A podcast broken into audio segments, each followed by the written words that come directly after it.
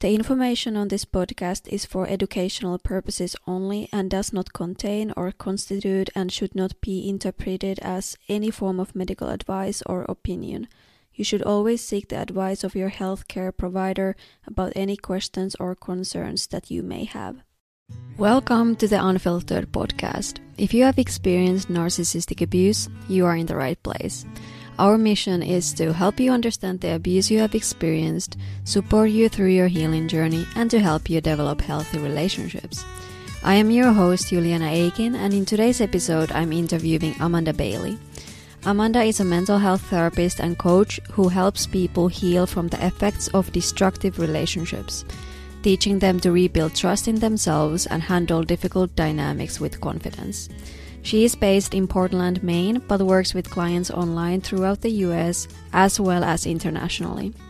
Today's episode will focus on the complex sibling relationships within a narcissistic family dynamic. Let's get started. How should I approach or explain to my sibling who thinks that our family is totally healthy, that our parent is narcissistic, and that our upbringing wasn't healthy? Mm-hmm. This is a great question. Um, the first piece is two siblings can have vastly different experiences of the fam- same family of origin.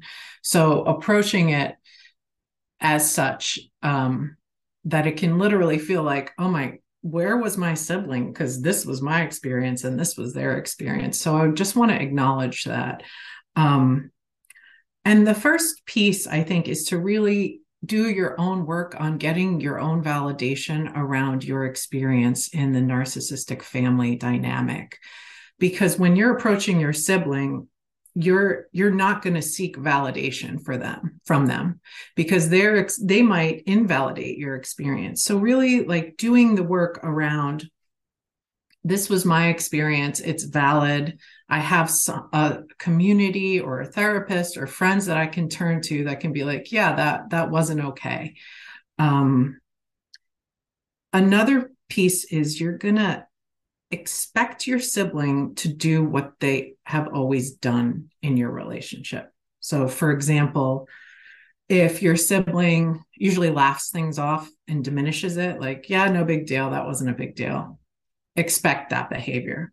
So, kind of mentally prepare yourself before you have the conversation with them that I've seen these three behaviors in the past when I've tried to approach the subject. Chances are I'm going to see those three behaviors again. So, whether it could be gaslighting, it could be diminishing or deflecting, it could be shutting down, right? All of those are kind of defenses around the material. The good news is, and I think this is great, is that only one person in in a relationship has to change for the dynamic to shift entirely. So your sibling can still be like believe what they believe, think what they think, but when you change your behavior and how you approach them, that will start to affect change in the relationship.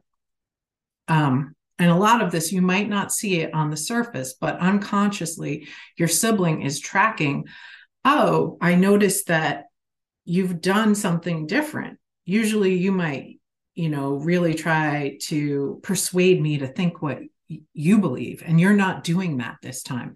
So they're tracking that unconsciously once they do that, they start to make a new map of you. They're like, oh, well, if this has changed, I wonder what else has. And they might listen up more, more consciously. Um, and the biggest thing is you try to show them what happened instead of tell them what happened. So a lot of times when we're intellectually talking about something, people just intellectually shut down. But if they see you in person, and that's why I recommend having these conversations either in person or over video chat, they can feel the vibe. They can hear the tone of your voice or see what's in your eyes, see your body language. Um, so by you showing them that their unconscious again is also tracking you and they can register like, oh, you were really affected by that. Um, so, first piece is try to do it in person. Second piece is get consent. When you're approaching your sibling, you don't want to catch them off guard um, saying, Hey, is it okay if we talk a little bit about our childhood? If we talk a little bit about what happened with mom? And at any point during the conversation, if they say, I don't want to talk about this, honoring that because you really want to honor the boundaries in your relationship with your sibling, even if the two of you or you were raised in a system that did not respect boundaries. So just by modeling, when you say no, I'm going to listen to it and honor it, you're you're you're healing the relationship in a sense just by that taking that action. Um, so, in person, get consent, ground yourself. Um, so, and that looks different for everybody. For me, I need to go out in the woods and take a long walk you know, sometimes I suggest having a call or connect with a friend over text or, you know, just saying, I'm about to have this conversation with my sibling. And then after the conversation, reach out again to let them know how it went. Um, doing something to get yourself into as calm a state as you possibly can because you, the last thing you want is your nervous system to be escalated and then your siblings nervous system is escalated and then the two of you will probably it will probably become adversarial instead of collaborative. I would also choose an example of something that happened to the both of you if you can think of that. So for an example it might be do you remember when mom said mom was really angry that night and she said i hate you guys. I wish i never had kids. Wish you never were born. As you're saying that you want to bring you want to really bring to mind what that felt for you like what that feels for you that she said that and show that to your sibling. So whether it's sadness or disgust or anger you want to kind of see if you can show your mm-hmm. sibling that. This is where we're going to do we're going to expect them to do what they usually do. So they might just say like oh yeah you know mom. She's nuts right? That's that's a, a lot of people just use that as a way to push it to the side. Or worse they might say yeah i remember that and you were the problem you were the reason why she hated us. Right scapegoat scapegoating you again. Um, this is the place where you might go into a regression. And this happens when people do make moves on us, whether it's a narcissistic parent or a sibling who's engaging in narcissistic behavior. We start, when we regress, we start to lose functioning. So it's hard for us to think, it's hard for us to speak. Usually, our common defenses pop up. So for me, like I have several, I could dissociate, or sometimes I feel really enraged and self righteous and I want to yell at the person. Or I can go in like to teaching mode. Let me teach you exactly this intellectual thing that the person is completely not interested in. So to kind of hold on to yourself, you want to again ground. So, some of the techniques I recommend people use are breathing, um, self touch. So, just like rubbing your hands, whatever you can do in the moment to kind of bring yourself back into your body.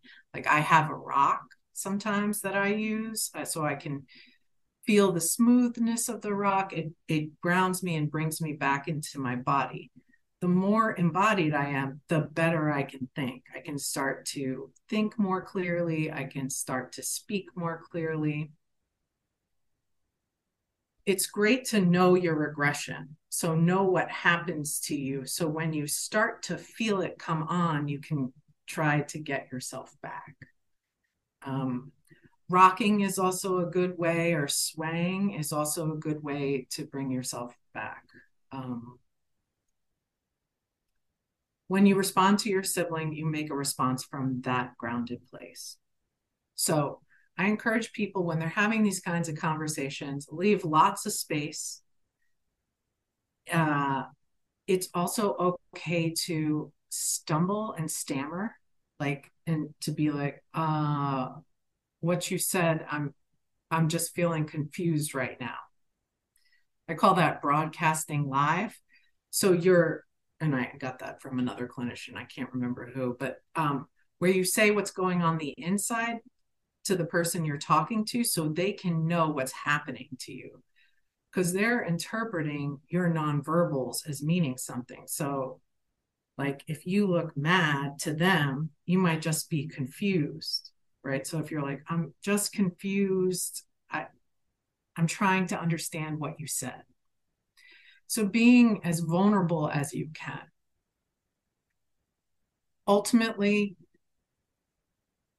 they might they might take it in right and they might be like wow i i hear you or they might shut it down or they might you know turn against you if they're if it's if it's too hot you're to move away from the conversation because nothing nothing really kind of gets accomplished in that escalated state so if one or both of you are in that escalated state giving it time and space to come back down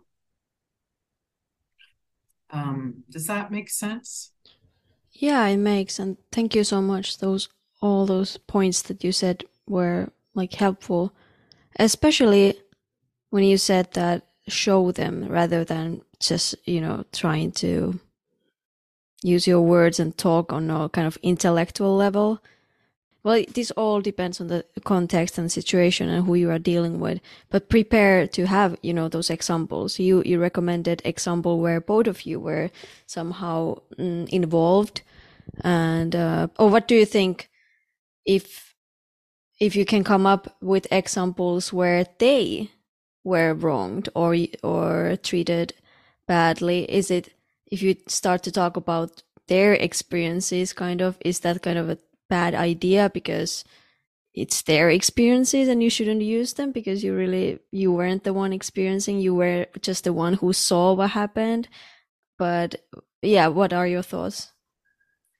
Yeah so that's that's a, great follow-up. So say you have a memory of them uh being you know punished like being told like you need to go in your room and you need to sit there for the rest of the night after something had happened to them where maybe they were hurt you know but the parent was like i can't stand the sight of you. Get to your room and they were there all night. They didn't get dinner. It was you know a really potent memory. So you can say hey so i have this memory and kind of describe it do you also remember that happening? Right? If they say no, it's kind of at a place where it's like they almost have to come around to that to get there, right? Whether through their own therapy or through just time. But if they do remember it, right? If they're like, oh, yeah, I do remember it, you can speak to, you can ask them, How was that for you? And listen to what they say. And then you can say, Yeah, I, at the time, I was mad at you because you upset dad.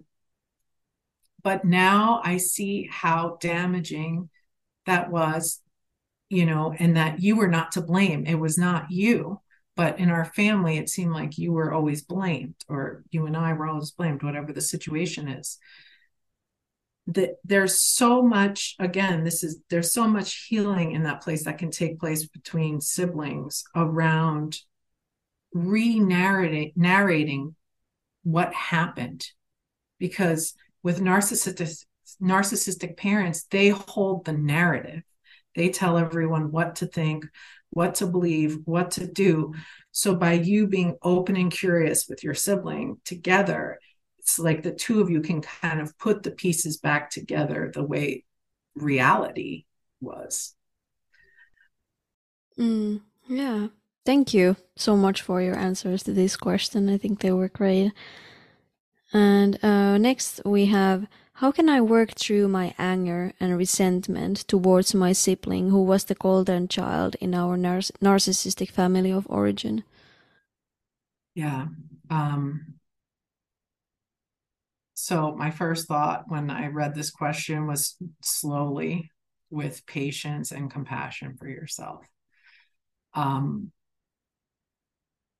and my heart goes out to children you know, in this situation, um, of course, you're going to feel resentment when your sibling was protected over you, valued over you, um, received more resources, attention, love. Um, it triggers, it can trigger rage, resentment, fear, abandonment. And those things are hard for children to experience just once, let alone repeatedly. Um, so allowing yourself to feel the anger. The anger, and, and in this case, I would I call it righteous anger because sometimes I'm angry because, you know, I don't know, I dropped something on the floor. I don't know if that's really valid. But in this case, this is like, yeah, it makes absolute sense that you're angry. So honoring that and allowing yourself to feel that. Um, and recognize that your resentment towards your sibling is a product of the narcissism. So it creates separation, it creates competition, it creates like it, it's designed to do that, to pit people against each other. So once you're you've felt the anger and really allowed yourself to feel that and to validate that, then you want to ask yourself, do I want to continue to feed this dynamic that my parent or parents created by actively thinking thoughts about resenting my sibling? If the answer is yes, okay, like you're at that place and honor that. There may come a time where you don't, where you're like, uh, it doesn't work anymore to keep thinking these thoughts about them. So then ask yourself, what am what's underneath the anger? Why am i so mad? And many times that is grief that is loss that is abandonment rejection. So feeling into those allowing yourself to cry to seek support um, the best way to improve your relationship with family members is to metabolize the emotions that the destructive behavior caused in you. Um, so, feeling anger, feeling loss, feeling sadness, and then moving it the ways that you know how. So, for anger, a lot of I recommend heavy weightlifting or running or any type of movement, throwing rocks into the water something that just air like air boxing. You don't need a boxing class just like punch the air. So moving it usually like explosive movements or being in nature just you know being in a rainstorm or being in a wind in a windy spot like going to places where you can feel that power um and so other practices might help too like yoga or just any kind of gentle movement whatever whatever feels best to your nervous system do that Hey, I hope you are enjoying this episode right now. If you didn't know this already, our mission here at Unfilteredd is to help people who have experienced narcissistic abuse understand the abuse they have experienced, support them through their healing journey, and to help them develop healthy relationships. We want to help as many people as possible, but the only way we can reach everyone is if you choose to share this episode. So if you have been getting value from our content, it would mean the world to me if you shared it with others. You could do this by sharing it with your online support groups, sending it to someone dealing with a narcissist, or even leaving a review. Thank you so much. Let's get back to the episode. Then we have how can I approach my sibling who has been treated differently on and unfairly by our narcissistic parent. They were the scapegoat and I was the golden child. And how, how can I improve our relationship? We are now adults and do not live at home anymore, but we are not that close. Yeah. Um, so another great question. I think first piece is again face to face if you can, getting consent. Uh, you know, um, and honoring that. And I also want to say, if you were the golden child, good for you for for seeing that it wasn't okay, that you were placed in this position higher than your sibling and used as you were weaponized. So it's it's great. That is great to be able to see that. Um, a lot of times in these destructive situations, in order to maintain functioning in the family system, we blind our mind blinds ourselves to the most disgusting behavior. So we have to make it okay in order to function. So if you're at the point where you're like, oh, it wasn't okay that I got all of that attention and my sibling was, you know, retaliated against, that is great that you are able to get past that blind. Um, so, again, going in slowly, recognizing the power differential that is set up in your relationship with your sibling. So, usually, siblings, if we just all factors neutral, you're on the same playing field. But in a narcissistic family, one sibling is elevated among beyond the other, uh, above the other. So you want to be aware my sibling could be angry at me. My sibling could not want to talk to me. My sibling could shut down around me because they're frightened of what i will do. Um, so really grounding yourself when you're having this conversation with your sibling and practicing not taking their responses personally. So if they shut down okay like that's it's not about you it's about what happened to them and this is how they're protecting themselves in the moment. Um if your sibling is able if you say you know hey i'd love to talk about our our family and i just i recognize that i was treated better than you were in the family system and if they say yeah you were right? And uh and i remember that you also ganged up with them against me. Right? So this is a place they might say something and confront you with something that in their memory happened in the past. The most important thing is not whose memory is correct. It's really attending to what your sibling is bringing to you in the moment. So saying something like, even if you don't remember it happening, right? If they're like, well, remember when we went to the movies and then this happened, you're like, I have no idea what they're talking about. Saying, okay, I don't remember that happening, but if that did, that was wrong. And I'm a, I'm sorry and I apologize. So that way you're saying, if I did that, it wasn't okay. And so that way we're not turning it into a debate about what the the facts of of the history. Um and i think again also you want to with all of these situations you want to take care of yourself before and after. You want to seek your own support. And if your sibling like is like i really i don't want to talk about this or you know I'm not interested, honoring that. And you heal the relationship in the present. So you might say, like, well, what'd you do this weekend? And show them that you're interested and show them that you care and you respect their experience. Not every time do we have to go back and reprocess the past. It's really about kind of moving forward in the present. Um, yeah, but that it's it's a tough situation.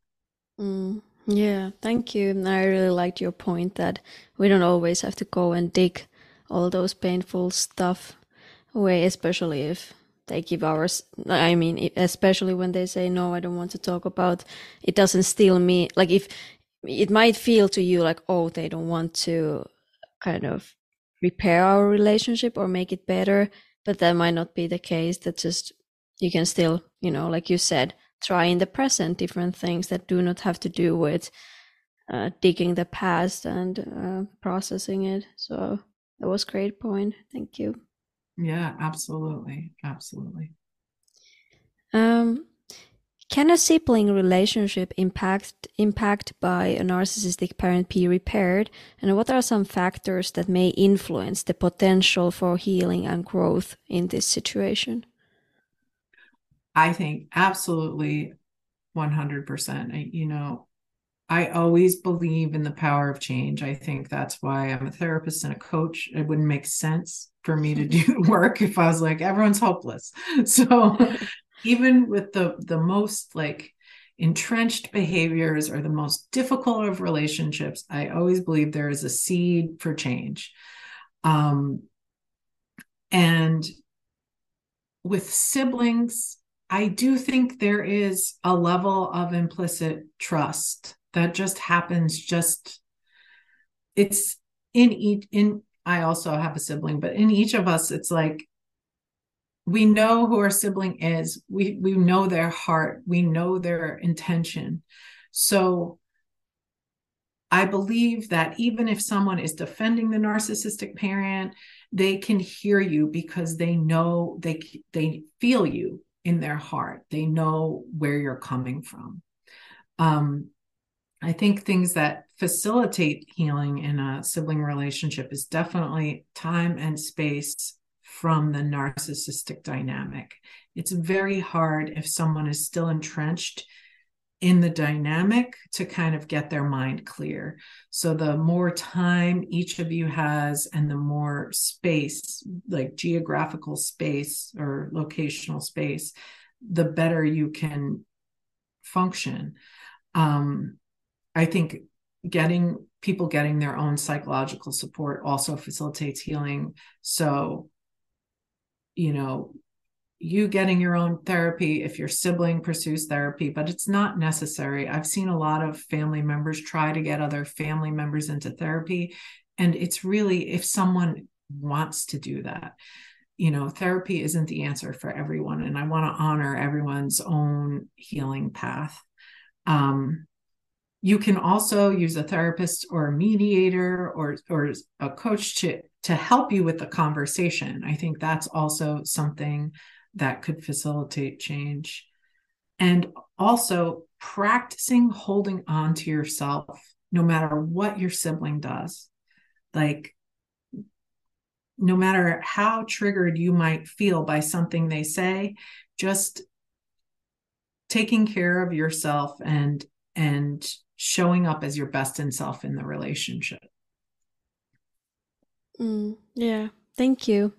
Yeah. Thank you. Thank you. Then, what do you think? What are some factors that may indicate that the relationship with the sibling cannot be repaired? I, um, so any type of aggressive behavior, so physical violence, um, verbal or emotional abuse, threatening, um, yelling, those those kinds of behaviors indicate this is a no-go right now. You can't have these kinds of conversations in a situation that is abusive. Um, so, a period of no contact might help if that's happening in your relationship with your sibling. I know some people make the choice to permanently end their relationship with family members, and I honor everyone's individual choice to do that. Um, sometimes that is necessary because the effects of the abusive behavior, when we're becoming regressed over and over and over, it really impacts our ability to show up and to be able to work to be in relationships ourselves to be in right relationship you know with our own person um to take care of ourselves. So i think in this situation where it's the relationship, it's feeling like it cannot be repaired, seeking help and seeking support and figuring out too, sometimes exiting an abusive dynamic is dangerous. So you want to have support and a plan of how you're going to do that. I hope you enjoyed that episode and maybe you are going to listen to it a couple more times if you are planning on using Amanda's advice, which I hope you do. Before I let you go, I would like to invite you to join our free community. My team and I send out free courses and healing exercises every week. To join, please click the link in the podcast notes or visit unfilteredd.net slash community. Thank you so much for listening to this episode. I'll catch you in the next one.